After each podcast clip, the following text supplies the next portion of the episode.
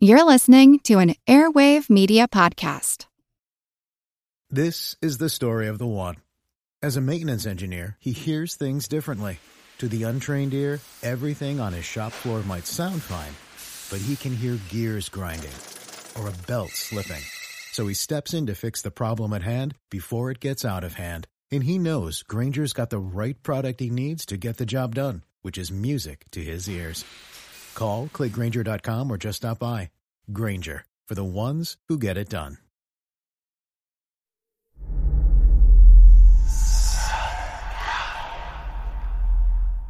Hey, y'all, spooky season is here. And if you're looking for a show to whet your appetite for a little haunted history, then I'd like to invite you to check out Southern Gothic, a chart topping history podcast that explores some of the most infamous legends folklore, ghost stories, and hauntings of the American South.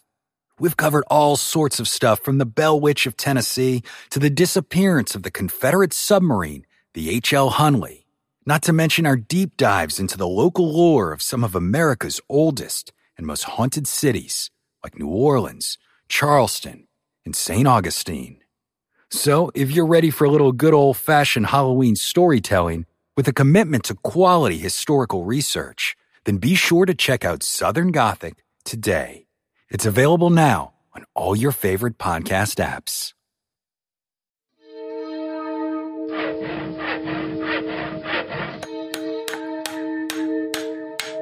Monster House presents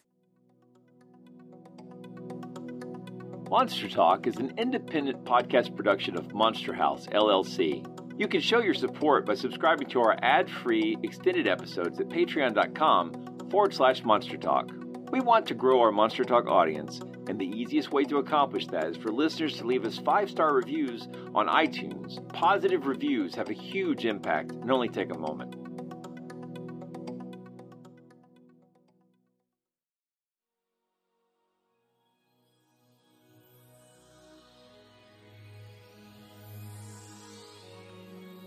I was a kid growing up in small town Georgia, we had a fenced in lot next to my house that I spent a lot of time playing in.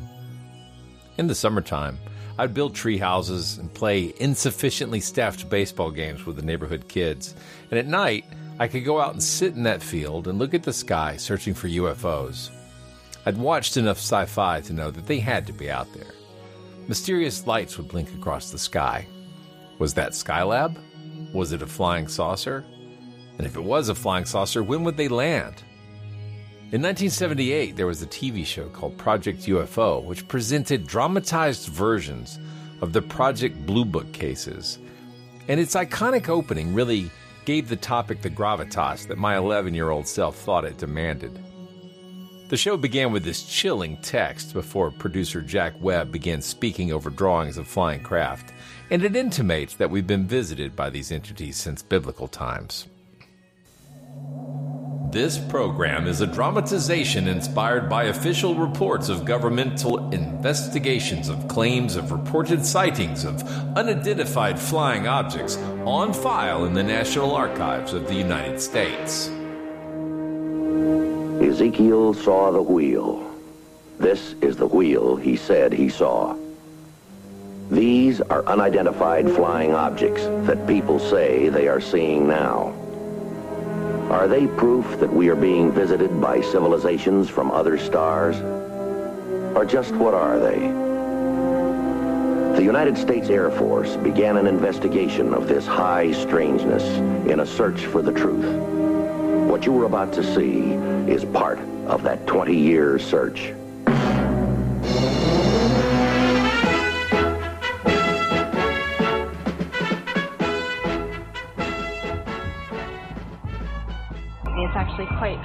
Anything we've ever seen before. A giant, hairy creature, part ape, part man. In Loch Ness, a 24-mile long bottomless lake in the highlands of Scotland. It's a creature known as the Loch Ness Monster. Monster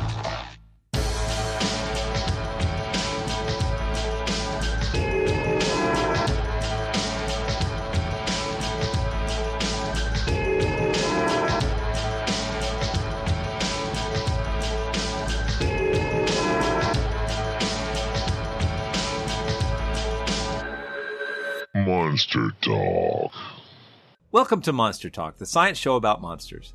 I'm Blake Smith. And I'm Karen Stollznow. Our culture is inundated with an insatiable fascination with UFOs and intelligent non human visitors. Are they extraterrestrials? Are they ultra terrestrials? Does the government know about this? Are there really physical crafts from other realms visiting us? These questions get asked over and over again by believers, skeptics, seekers, and investigators. Some see this as a fascinating product of post World War II allies grappling with the complexity of having developed atomic weapons, yet having no sense of having earned a responsible mastery of that devastating technology. Some see this as an ancient story of humanity coping with the cosmic. And some think that the government's hiding the truth from us. Whether you view this topic with skepticism, wonder, paranoia, horror, or exultation, the very act of trying to understand is at the heart of David Halperin's book, Intimate Alien. This is one of the very best written books I've read on this topic. It's a difficult topic to grasp. It's burgeoned from a series of small stories into a vast, complicated narrative. It would be nearly impossible to do a complete survey of the field of UFO studies in a single heftable volume. But Halperin makes a compelling case that UFOs are impossible, that they're being seen anyway, and that they have a powerful meaning to those who experience them.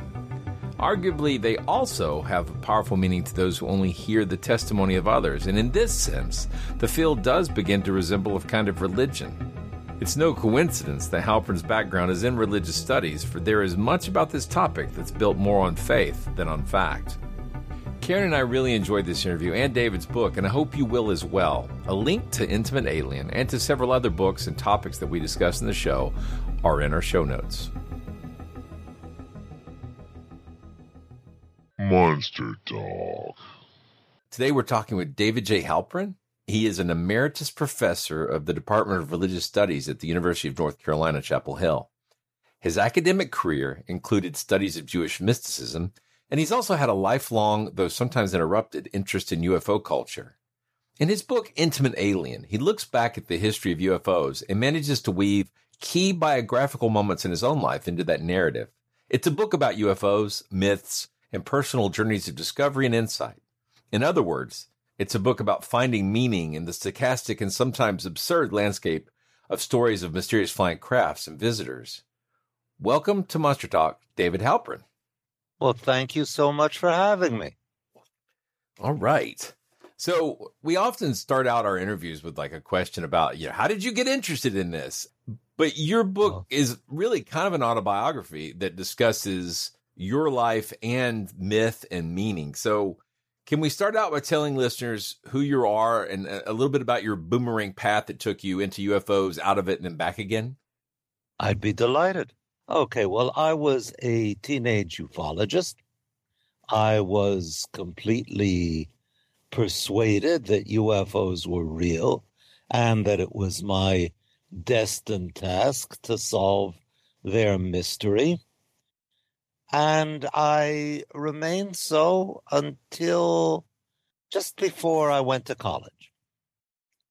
And then I got interested in other things, Semitic and classical languages, Judaica, but kept finding myself drawn back to UFO related topics.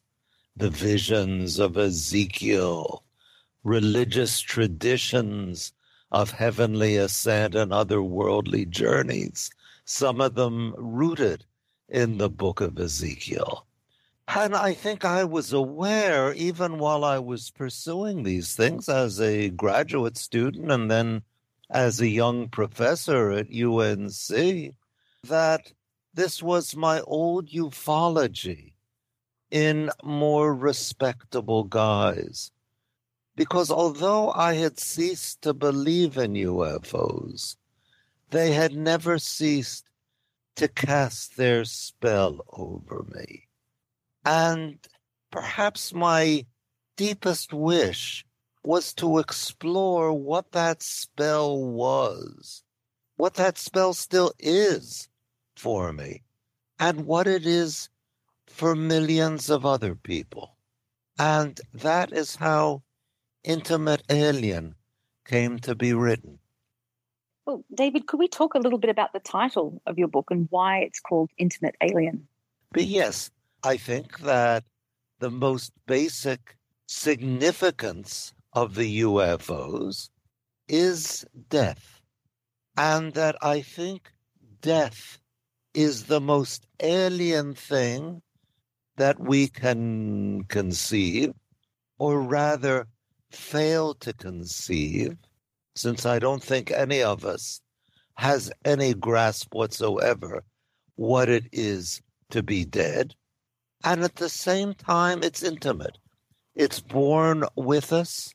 It's bone of our bone and flesh of our flesh, growing with us until the day that we do actually die. So this was my statement of what I saw, as I put it in the subtitle, the hidden story of the UFO was about. Very interesting. Intimate Alien's not a funny book, it's a serious book. And I was very impressed with both the scope of the material and your particular selections for which cases to cover. I, I think your selections are very historically significant. But specifically, I'm thinking here about the fact that you included Communion and Whitley Strieber stuff, and you also included the Shaver Mysteries, which is something I think a lot of people are unaware of, but which still has an incredible influence in this field. And I've been describing Intimate Alien to my friends as being a sort of inoculating primer for this material because you give an introduction to the material, but you also don't shy away from pointing out logical inconsistencies and points of material implausibility in the stories. And yet you don't get hung up on this question of is this stuff real? I think Karen and I, especially over the years we've been doing Monster Talk, have concluded that to some extent it doesn't matter if this stuff is real or not because it still influences people. So, what motivated your approach to this material? How did you come to the material in this way where you can talk in this slightly detached mode, some steps away from whether things are real or not? And I, in other words, how did you find your narrative approach? Yeah, well, I think I'm going to tell a little your, your listeners a little bit of my autobiographical detail, which is that I grew up in a household where I was the only child, and where my mother was slowly dying of a heart condition. And it was, I guess, when I was 12, going on 13, that more or less fortuitously, I stumbled upon UFOs through the writings of the greatest of the UFO myth makers, Gray Barker, his uh, his book "They Knew Too Much About Flying Saucers," in which he sets forth the foundation of the myth of the Men in Black that was later to become famous on the movie screens. And I read the book, and at first I was terrified by it. Then I was inspired by it. I was absolutely convinced by it. And the question that I ask myself in the book, that I've asked myself repeatedly, is what was there in this really rather fantastic narrative that so completely captured my belief? And the answer I've given myself is that the men in black, the beings, I don't know if I want to call them even men, because it's not clear that they're human, the beings who suppress the truth about flying saucers, who terrorized flying saucer investigators into silence, these were individuals whom I knew from my personal experience. That I knew that in our house there was something we could not talk about there was a dreadful secret, and the enforcers of that secret seemed to me indubitably real. And once I believed in the men in black, it followed that I would believe in the flying saucers that they suppressed. Not necessarily, not necessarily that these flying saucers were from outer space.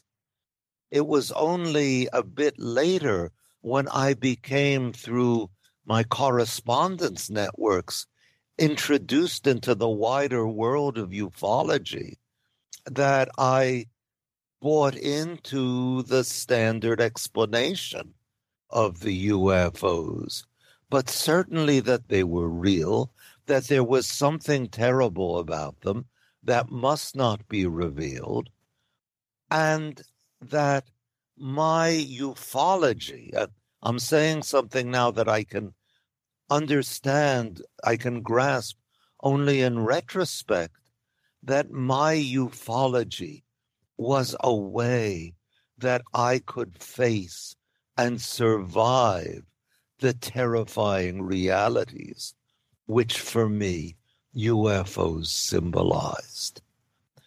So I came into young adulthood, I would say, knowing that there was something tremendously significant about UFOs, certainly significant for me, also quite convinced that they did not exist in any physical sense.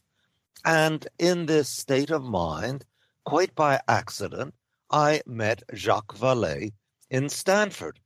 And he had recently, this was in 1970, he had recently published his Passport to Magonia, which I take as one of the seminal works of ufology, in which he puts UFOs into the context of world folklore, including some of the biblical traditions that I had made myself familiar with.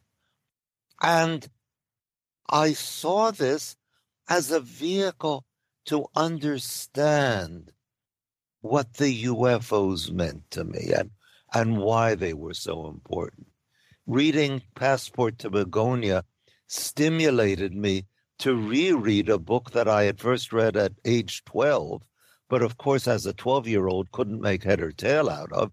And that was Carl Jung's Flying Saucers, a modern myth of things seen in the skies, in which Jung lays out the groundwork for my approach to UFOs. And I should say that it was about five years after that that I came across this was I was in living in Jerusalem at the time, and I found in the British Council Library a copy of Carl Sagan and Thornton's Page's UFOs: A Scientific Debate, which was a collection of papers given in 1969 at the American Association for the Advancement of Science which included a paper on this by two psychoanalysts on the psychological aspects of UFOs. And at the end of the paper, these uh, uh, the, the, these two psychoanalysts, uh, Grinspoon and Persky, made the suggestion that the effective power of the UFO is connected with our mortality. That those who advocate for the extraterrestrial hypothesis are denying the finite nature of life, whereas those with a need to deny that there is any anxiety at all around the issues of death and immortality may be led to attack the hypothesis with considerable passion. And these sentences resonated in me not only because of my own experience with ufology and with my mother's illness.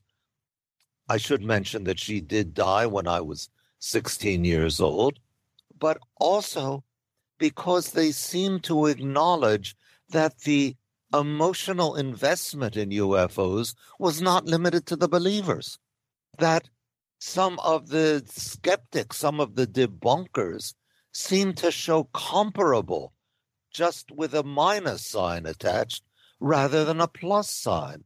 And I thought we have to explore what is this thing, the UFO, that can provoke such blind enthusiasm and blind rage at the same time? Okay, first of all, you covered a lot of really good, interesting stuff there, and we'll get back to that. But I have a personal interest in Stanford in the early 1970s. I assume that you must have met Vallée somewhere near the Stanford Research Institute, or that he was working there at the time doing research around that time. Well, I was working for a professor at Stanford who was editing medieval Hebrew texts. And he was one of the first people in the humanities to see the, the potential of computer science for helping with that kind of project. And he instructed me to take courses in computer science, which I regret to say I never pursued very far. But in the course of that, he introduced me to some of the computer people at Stanford. And one of these happened to be Jacques Vallée. I had seen his uh, 1965 book, Anatomy of a Phenomenon, which was before, which was while he was still a more or less conventional ufologist. And I said, but you know, boy, you know, I did UFOs myself once upon a time. Neat. Thanks for sharing that. The, the Stanford Research Institute is fascinating to me because it's where we get the birthplace of things like the computer mouse. There was a guy named Doug Engelbart who ran a program there, and he introduced people to the idea of document sharing, like editing documents at the same time and GUI interfaces and live collaboration networked. And all of this was like way back in 1968. And SRI is also where we get the remote viewing program that the military was involved with. And Jacques Vallée was there, and I guess he was involved with this stuff around the same time as Uri Geller being out there. And you've got DARPA tech projects and psychic spy programs. It's this really odd mix. Somebody really needs to do a history of that period with SRI because there's that overlap between the hard sciences and I don't know what you'd call them, the sort of paranormal adjacent type stuff. It's a fascinating period of history, and I just I just love the unexpected historical intermixing of real science and aspirational research at this one weird location. It's so fascinating. But let's get back to the UFO and alien stuff. Yeah, David, uh, I wanted to uh, to ask you. A big theme in the book is that of myth and meaning, and since both come up again and again in your work, could you define myths as you use the term and talk a little bit about how they relate to finding meaning? Uh, for me, a myth is a collective dream of the culture. And if we follow Jung, as I am very much inclined to do, at times of the species. And they, it has by almost by its existence, it comes as comes as a vehicle of meaning to communicate things to us that we prefer very often not to look at. So, whenever I would examine an ancient myth, and let's take as a prime example of an ancient myth the one that I personally am most familiar with, and that is the myth of the expulsion from Eden in the third chapter of the book of Genesis. That I have to ask, what does this come to convey? And I think when we look at Genesis 3, the more we look at it, the more depth of meaning we find. On one level, yes, it's certainly about sexual awakening. On another level, it is about the relationship of our sexuality, on the one hand, to our mortality, on the other hand, to our moral awareness and how these things interact, how they are tragic, but also productive of a new life. And this would be my, exa- my example of how a myth can be studied for meaning instead of just dismissed as well. Adam and Eve never existed, the garden never existed, and snakes can't talk. Yes, all of which are true, but which are not relevant to the power of that ancient story that continues to haunt us. And I think the same is true of the UFOs as a whole and the specific myths that comprise the mythology. And notice I have to stress here that, like Jung, I do not use myth to mean bunk or nonsense, but something that is profoundly true, that must be understood symbolically. Mm-hmm. And so I will ask, with Ro- Roswell having become the most familiar U- the most familiar myth within the UFO mythology. I think there are there are very few people, though I must say I have run into one or two for whom the name Roswell doesn't mean anything. What is it coming to teach us? What is the awareness that it brings to us? And to me, the way the starting point has to be that it is a story about death, about the shattering of childlike beings who seem to have the power to fly through the skies. I, one of the strange challenges of, of, of deep diving into this material is when you get a deep understanding of the history uh, and the way these stories have changed over time. And then you run into people whose only exposure to this stuff is through glossy, slick documentaries on TV. It's hard, I think, to have conversations with people who are, they feel like they're super familiar with it because they've watched a show, but they don't know about the nitty gritty of things. I don't know if you've had that uh, sort of challenge, but it's so frustrating because I when I want to have conversations with people about these these topics, I don't always want to sound like the guy who's just saying over and over again, "Well, that's not real, and that's not what really happened, and you shouldn't believe in that, and that's not true." You know, it, because it is, and it's it's not just that they're fun; it's it's that it's that these stories are significant and important to people, and and I think are you making a case that the mythology here is important I guess maybe what what is the role of these myths in culture? I mean, it seems like we as a species, uh, everybody makes myths, and and not just supernatural ones. We make myths about everything. I mean, you know, how did how did America come to be founded? You know, they, they, there's always these, these, these stories, and, and the myths are always these simplified, pure, kind of here's what happened, and you won't believe what happened next, kind of stories. And and I, I just why are they important? What Quick, just quickly, why is your field of study important? Could you explain that real quick? because it's the royal road, as Freud put it, into the essence of who we are. Wow, that's a good answer. Hmm. I mean, I'm quote. I'm quoting somewhat out of context Freud's statement that dreams are the royal road to the unconscious, but I think that is true, and I think that uh, that myths are the royal road into our okay, I'm going to go off the diving board, for, be fully Jungian, say our collective unconscious, and that these are these are things that we become richer if we let ourselves be aware of them and bring them into consciousness. Okay, that is a, a brilliant segue into something that I wanted to ask you about because you mention Jung frequently throughout your book, and somehow I've I've always been aware since I guess maybe I remember talking about this in middle school. Uh, the the the the idea of the collective unconscious and Jung, but I've never really read his work to the point that I understand the significance of this idea. I I hear it a lot, and you you mention it a lot, but what is the significance of Jungian psychology. And, and I'm not even saying I'm skeptical. I just don't know much about it. So, yeah. Mm-hmm.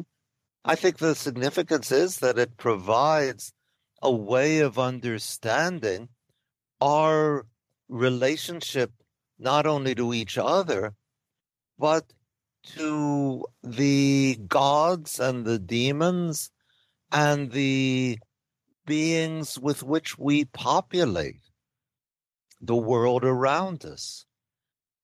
Not in a way so as to debunk or to dismiss them, but in a way to uh, so as to understand what they are to us. You see, I, I mean, there, there's a sort of a fundamental premise I've got here, which is first, uh, you know, that, that, that if I were asked to boil my theory down into one sentence, it is UFOs are a myth, myths are real.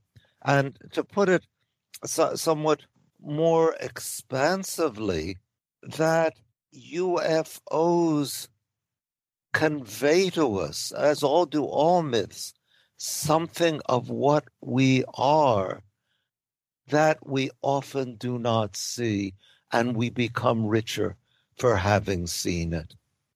David, you managed to do a very credible job of uh, doing a survey of some of the most popular, or sorry, most important UFO cases in this book. How did you decide what to leave out?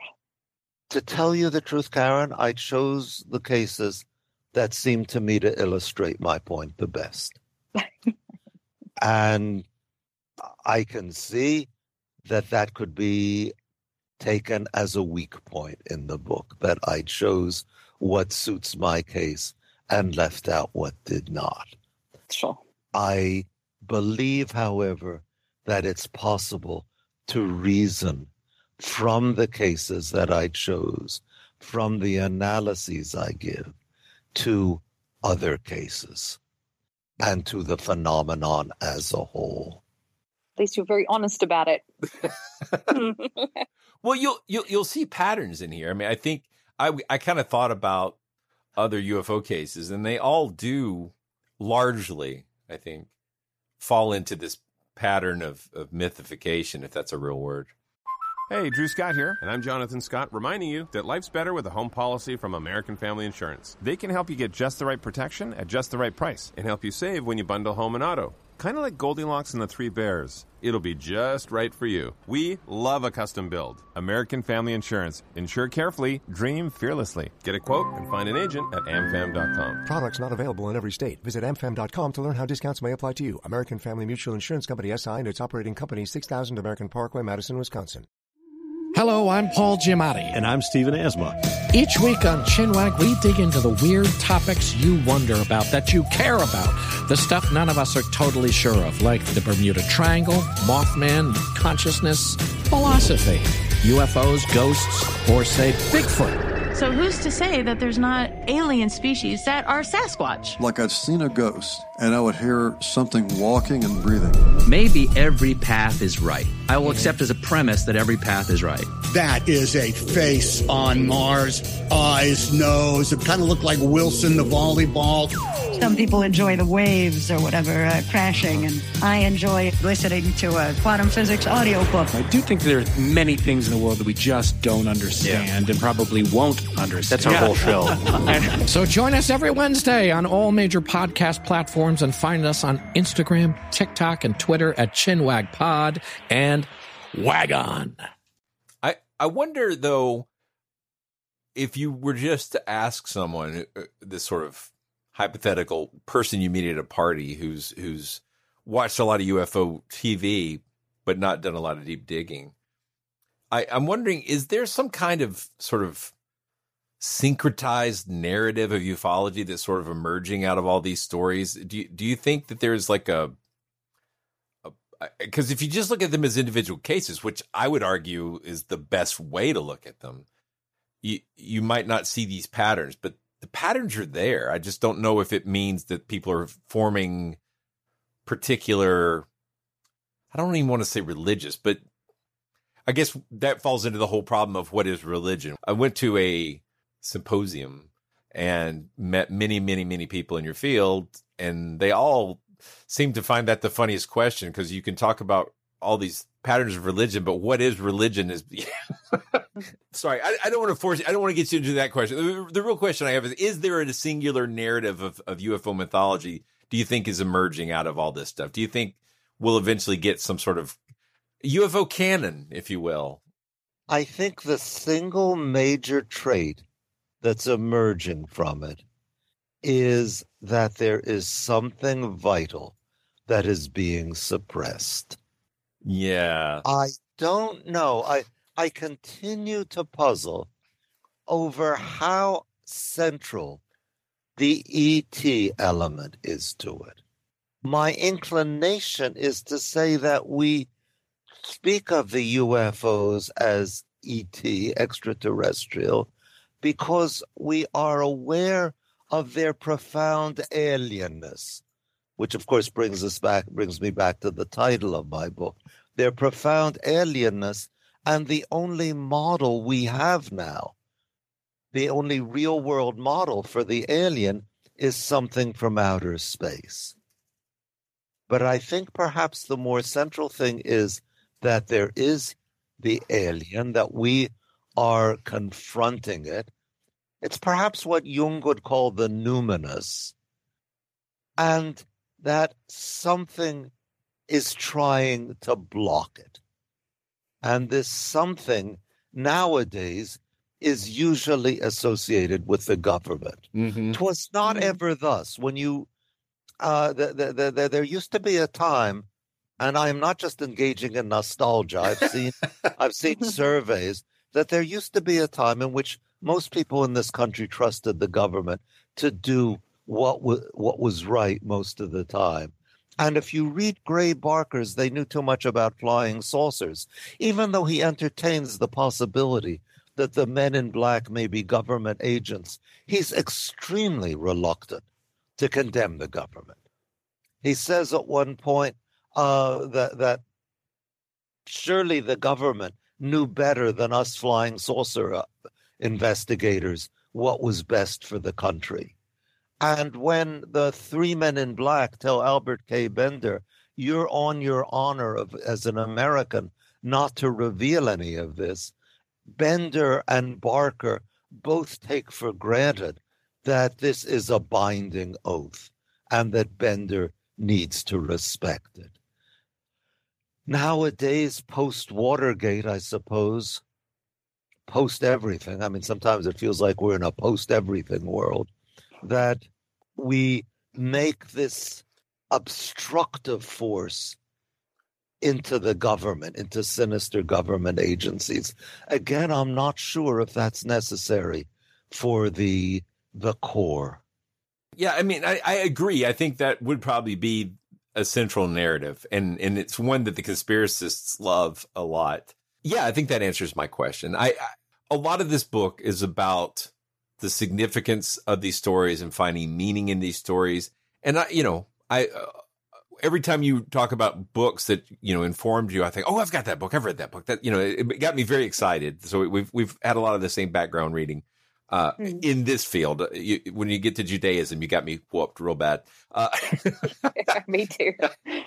but this search for meaning, I guess one of the questions I have: what does it all mean? Because I, I, I think in terms of the uh, the idea like people searching for the meaning of life, like there's going to be a fortune cookie somewhere that has the meaning. And I, I've always felt that the meaning of anything is going to be entirely subjective and personal. And one of the things that's bugging me is the very core of these stories, especially going back to the the contactee movement, for example. You know, it ties right back to Blavatsky. Like quite literally, it, it ties into theosophy and these ideas why do people believe that aliens are coming down and telling us stuff, but the stuff they're telling us is so boring and generic? Save the earth, heal the planet, you know, you know, work mm. together. We need one world government or whatever. It, it seems like that there's this incredible amount of mysticism, uh, which is all wrapping a, a, a, center that's not particularly nutritious. It's not even really candy. Yeah. It's, it's it, there's hardly mm-hmm. anything there. Well, it depends on where you want to find the center. Yeah. I mean, I mean, what if the center is not the message? What if the visit is itself the center? And the message is sort of tacked onto it because they've got to say something and they can't say anything new and innovative because there isn't any external being that conveys it, you know, beyond the contactee himself or herself. Am, am I mm-hmm. making sense here? What mm-hmm. if the contact itself and not the message is the message. Yeah, that that could be. And that's the least disputable part in some ways to me. I mean, the the, the it's like I I just keep imagining these sort of godlike angelic, you know, visions of these 1950s contactees and the people come out and what they say is like if they just broke out and sang bird is the word or something. I mean, it really does not strike me as profound, but you're, but at the same time, the premise, the idea that some being from another planet has come down and has a message to give, that is Mhm. profound, even if the message is banal. I mean, take Roswell. I mean, nobody represents the aliens as bringing us a message. No. I mean, yeah. they just, but the message is in the event. And I take it that uh, the which I decode, I translate, I translate it out of its sym- symbolism into child humanity in its hubris, straining up toward the sky, is shattered and falls to permanent destruction, which I think is bound up very much with the nuclear age. In my book, I remark on how the bomb group that destroyed Hiroshima and Nagasaki was headquartered at Roswell, and these were the people, Roswell Army Airfield, and these were the people who claimed to have laid hold of the landed saucer. And now, if you read Jacques Vallée's latest book, Trinity, he gives a version of the Roswell case, which backdates it to 1945, sets it at Alamogordo, and has a UFO that looks very much like Fat Boy that exploded over mm-hmm. Hiro- Hiroshima, as if the I'm going to get Freudian now. The hmm. latent content of the Roswell myth is now coming to the surface. And this, I think, and I suggested it in the book, is why UFOs become a cultural phenomenon in 1947, in the same month, actually, that the doomsday clock first appears on the cover of the Bulletin of the Atomic Scientists. That if death is their crux, here we are dealing with a new form of death, which is collective and absolute death. I feel like what you're saying is that from a Freudian perspective, a cigar shaped craft is never just a cigar shaped craft. What? Well, a cigar shaped craft can be just a cigar shaped craft if it actually exists. if I see it in a dream, then I think it's probably something else, not necessarily a penis, all right? but but that it's something beyond itself. But Well- but Jung asked what to me is the more interesting question: Why is it disc shaped? Yeah. Well, I mean, there we do not have any real world models of it. And there seems no aerodynamic reason why space visitors should come in a disk, but as a mandala, the archetype of wholeness projected by our psyches into the skies, the disk shape then becomes, to return to that word, meaningful. So, David, you finish up your book talking about a UFO case that's not really any stranger than the others, yet it's not very well known. And uh, I'm a big fan of the Beatles, so I wanted to ask you about the story of John Lennon seeing a UFO in New York City. So, if you could tell us a little bit about that story and why it seems to have faded um, from UFO lore instead of being well known. Karen, by the way, you are putting your finger there on one from what me to me is one of the great enigmas, which is why certain UFO stories are forgotten.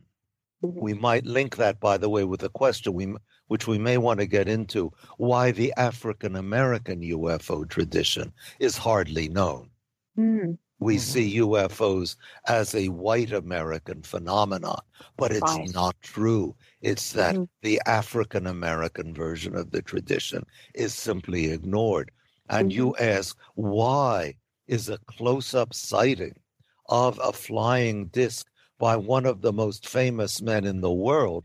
Why has that left almost no trace in the UFO literature?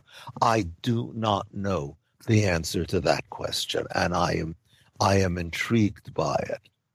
I mean, the usual answer that I've heard is, well, everybody knows that Lennon was on drugs. And, you know, which, which to me is irrelevant because I don't, you know, that, that, that, uh, I don't think Lennon and, and his uh, girlfriend May Pang saw anything physical anyway. So it makes no difference to me whether it was evoked from inside them with chemical assistance or without. But the story is, to put it very briefly, that on the evening of a hot August day in 1974, uh, Pang was toweling herself off after the shower.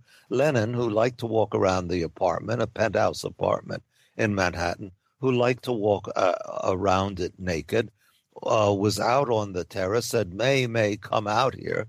And there they come out and they see a disc a few hundred feet away just passing by them. And uh, I think it's May who runs to get a camera. She takes a whole roll of photos of that object.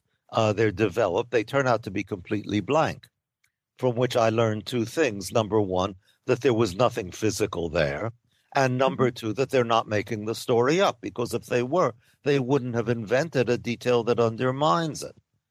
That mm-hmm. they're describing some experience which to them is genuine. And mm-hmm. in again and again in their descriptions of it, they, it comes out they were nude. Okay, why why do they have to keep mentioning that they were naked? And I mean, if you take the conventional approach and say, well, the witness just happens to be there, then this is an irrelevancy. But if you say that the witness is part of the sighting, as I believe he or she is, mm-hmm. then I start asking, well, where do we read about a naked human couple confronted by a numinous presence? And it's back to my old friend, the third chapter of Genesis. Bible. Adam and Eve standing before God, naked. Who told thee that thou wast naked? Hast thou eaten of the tree whereof I commanded thee not to eat? Only in Genesis, the numinous presence is anthropomorphic, human form. In Lennon and Pang, it's a mandala. And I think that what we have here is the eruption, I R R U P T I O N, of what I would call the enchanted heavens into consciousnesses that would prefer to shut them out. Three years before, Lennon had pub- had sung his most famous post Beatles song, Imagine, in which imagine there's no heaven. It's easy if you try. There's no hell beneath our feet, above us only sky. Well, the sky is announcing to John Lennon, I am not just only sky. And I think what we are dealing with here is the eruption of unconscious material, the same unconscious material that's presented in classical form by the anonymous author of the third chapter of Genesis. Very interesting interpretation. Uh, I know that he talks about his experience in the song Nobody Told Me, but it's really just not talked about very much today. Yeah. And I and to get back to your original question, I just don't know why not. Yeah, I, I, he would be comparable. I mean, to be blunt, to Jimmy Carter seeing a UFO. Is you know, it, it's it is weird that it's. I don't even think it's being suppressed, just ignored. It seems like mm-hmm. you know. Yeah, yeah, but, yeah, but but ignoring may be a form of suppression. Wow, I, I suddenly feel like my wife Mm-hmm. is suppressing me. What? I mean, it's the most devast- it's the most devastating form of suppression. Maybe, maybe, yeah. Certainly to your ego, right? Yeah. Mhm. This this occurred to me while we were talking. You mentioned uh, in the book the flying saucers and the three men, and also uh, they knew too much about flying saucers. So the latter is by Gray Barker, and the former is by Al- Albert Bender. And I think it's interesting because I think I suspect more people have read they knew too much about flying saucers. And it it really sort of sets up the the men in black as as these ominous, mysterious agents. And if you read Flying Saucers and the Three Men, Bender explicitly states that they are from another planet, and it's Yeah. it's kind of a letdown.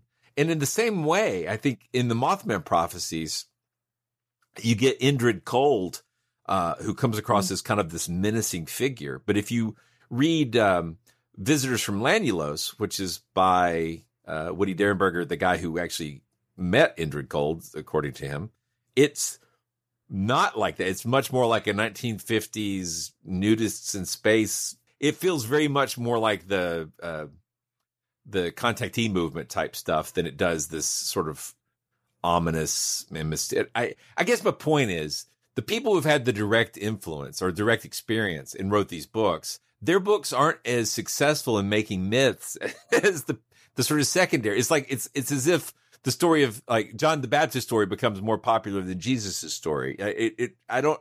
Why are these secondary authors successfully making myths and the actual primary accounts are hardly known? First of all, remember that that Bender's Flying Saucers and Three Men came out six years after they knew too much about flying saucers, and I think it was partly created because Barker thought that he could sell the solution to the problem that he had this very significant mystery that he proposed in They Knew Too Much About Flying Saucers. And if you read Barker's epilogue, you see that he himself was disappointed by it. Yeah. I myself think, and I argued this in the book, that Barker himself believed that Bender had discovered something extraordinary about the about the flying saucers.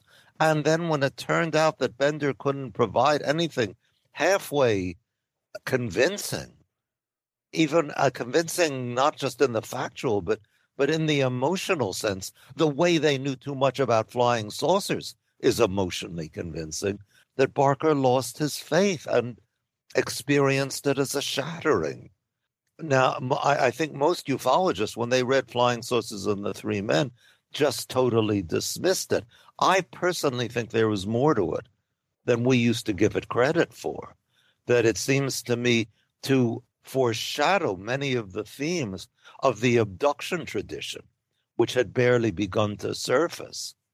And Bender himself, who was nowadays, I mean, after being practically revered as a mystery man, was then dismissed as a uh, as a pathetic neurotic.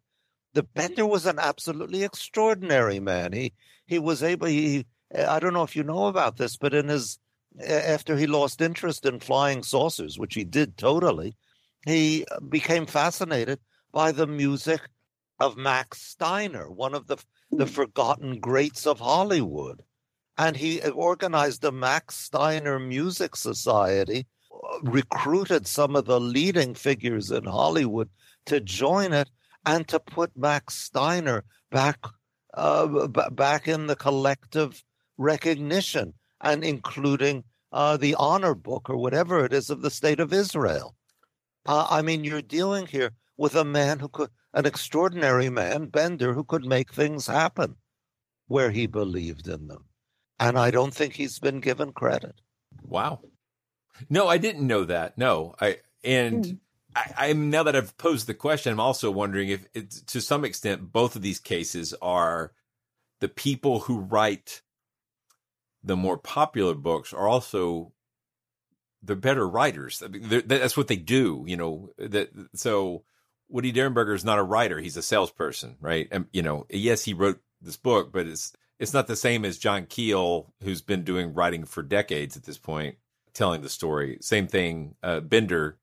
I don't get the impression he was as much of a writer as uh, Gray Barker. Sorry, that may be some of it, I guess, too, right?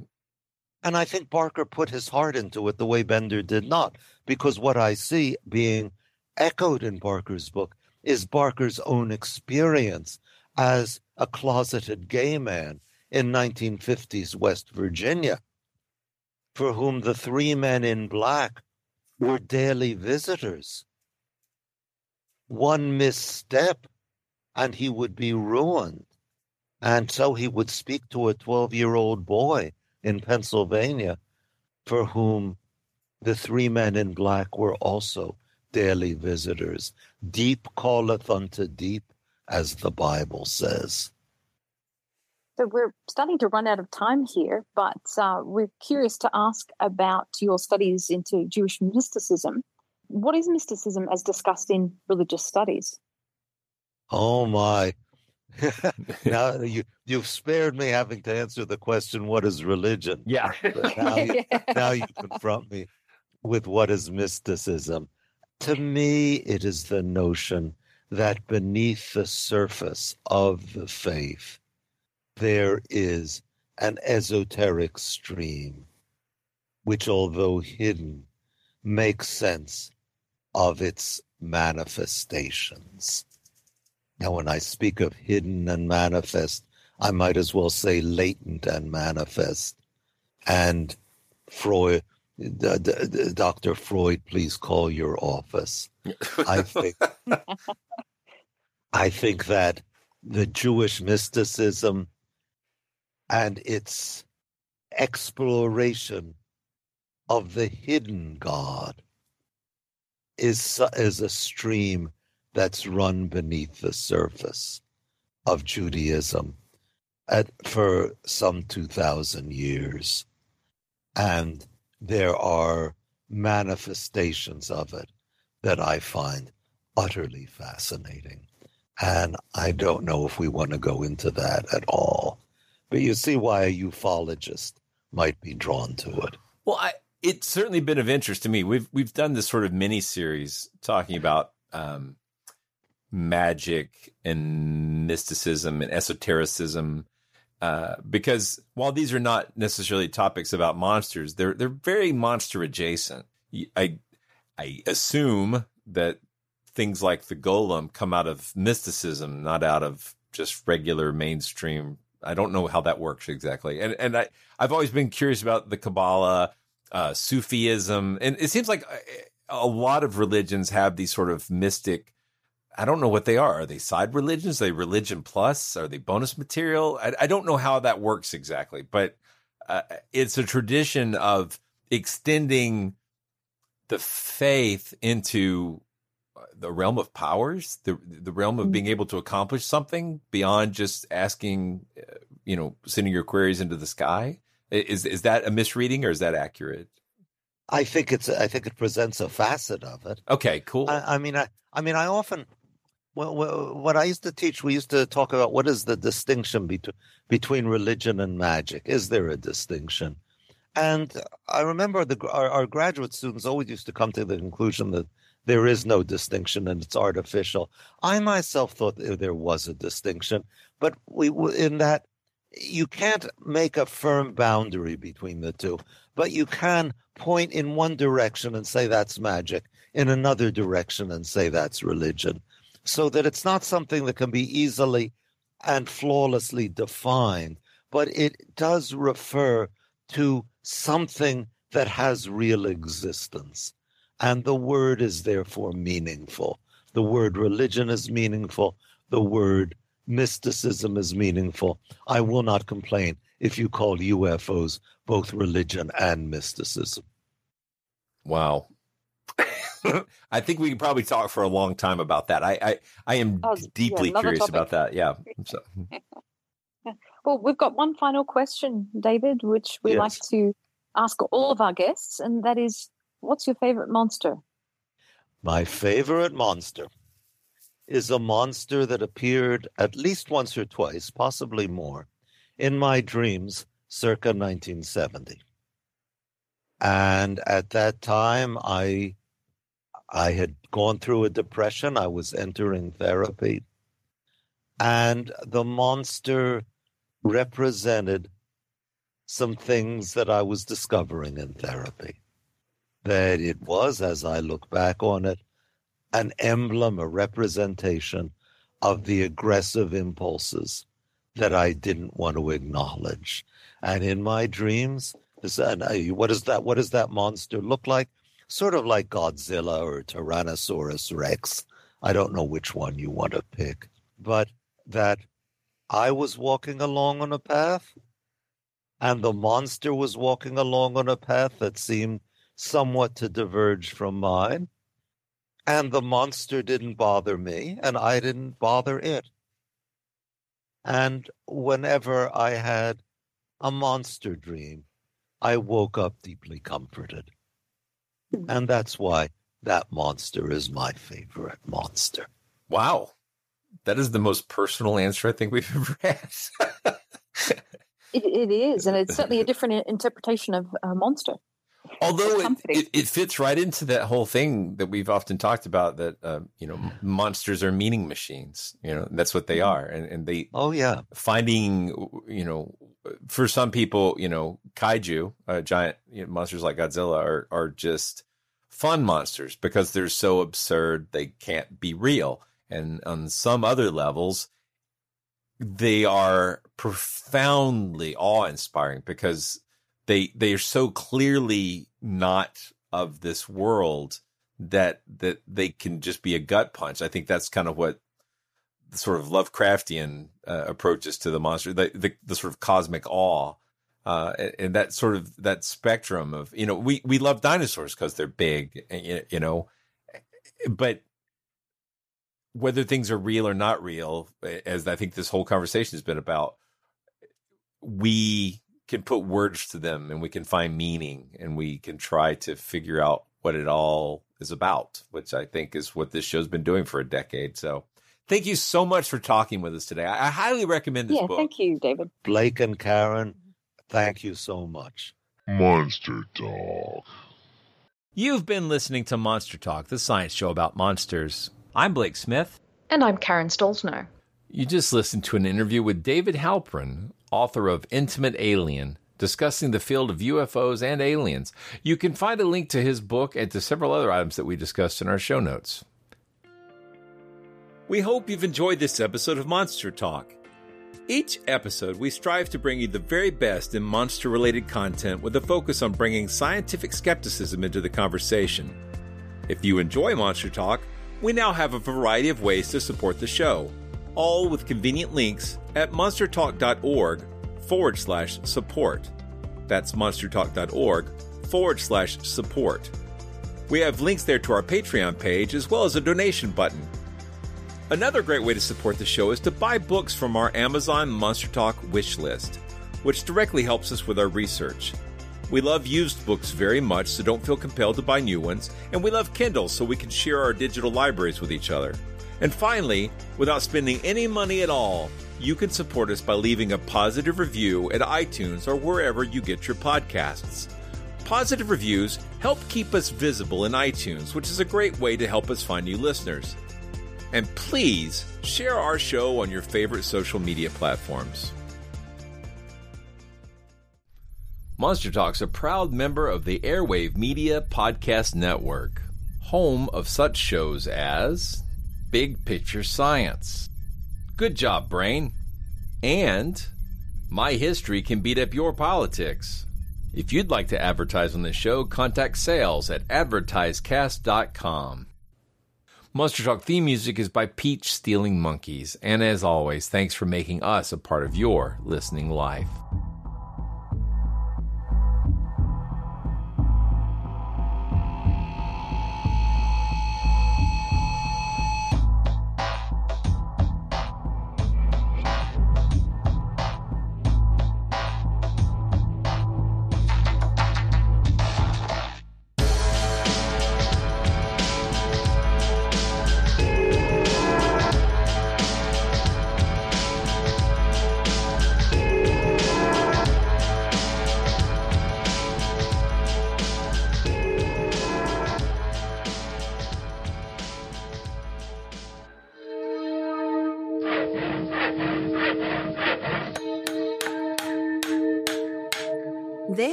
A Monster House presentation. This is the story of the one. As head of maintenance at a concert hall, he knows the show must always go on. That's why he works behind the scenes, ensuring every light is working, the HVAC is humming, and his facility shines. With Grainger's supplies and solutions for every challenge he faces, plus 24 7 customer support, his venue never misses a beat. Call clickgrainger.com or just stop by. Granger, for the ones who get it done.